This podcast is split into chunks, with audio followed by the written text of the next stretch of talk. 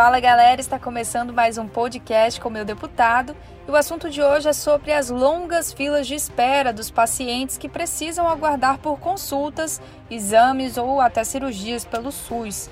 Seja bem-vindo, Luiz.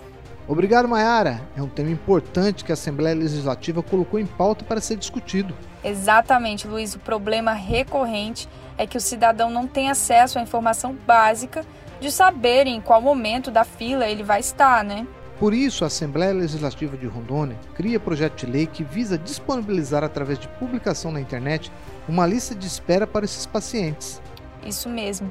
O deputado Eider Brasil falou da importância desse projeto. Vamos ouvir. O projeto que nós apresentamos, é, ele combate é, o famoso fura-fila. Muitas pessoas acabam furando a fila de outras por indicações muitas vezes políticas.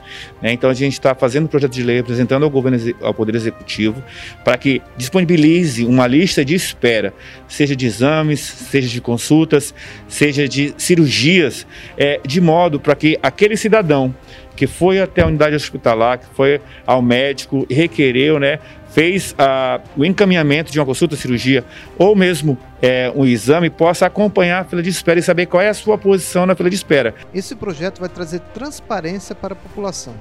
Ponto positivo, já que isso é uma situação bem difícil para todos que estão na fila de espera. Ainda mais se tratando de saúde, né, Maia? Verdade, Luiz. Tem pacientes que ficam anos esperando por uma cirurgia e esse compromisso é com a população. O deputado, inclusive, falou que os dados pessoais do cidadão serão preservados.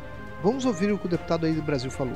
Nosso projeto também ampara a proteção ao nome da pessoa, né? Eu vou lá e faço meu registro e vou, vai gerar um número que só eu sei o número. Né? Então eu tenho como acompanhar e os meus dados ficam preservados.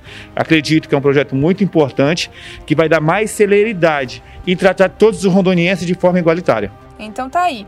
A palavra do EDE Brasil falando sobre a preocupação também em preservar os dados do cidadão, apenas gerando um número de registro.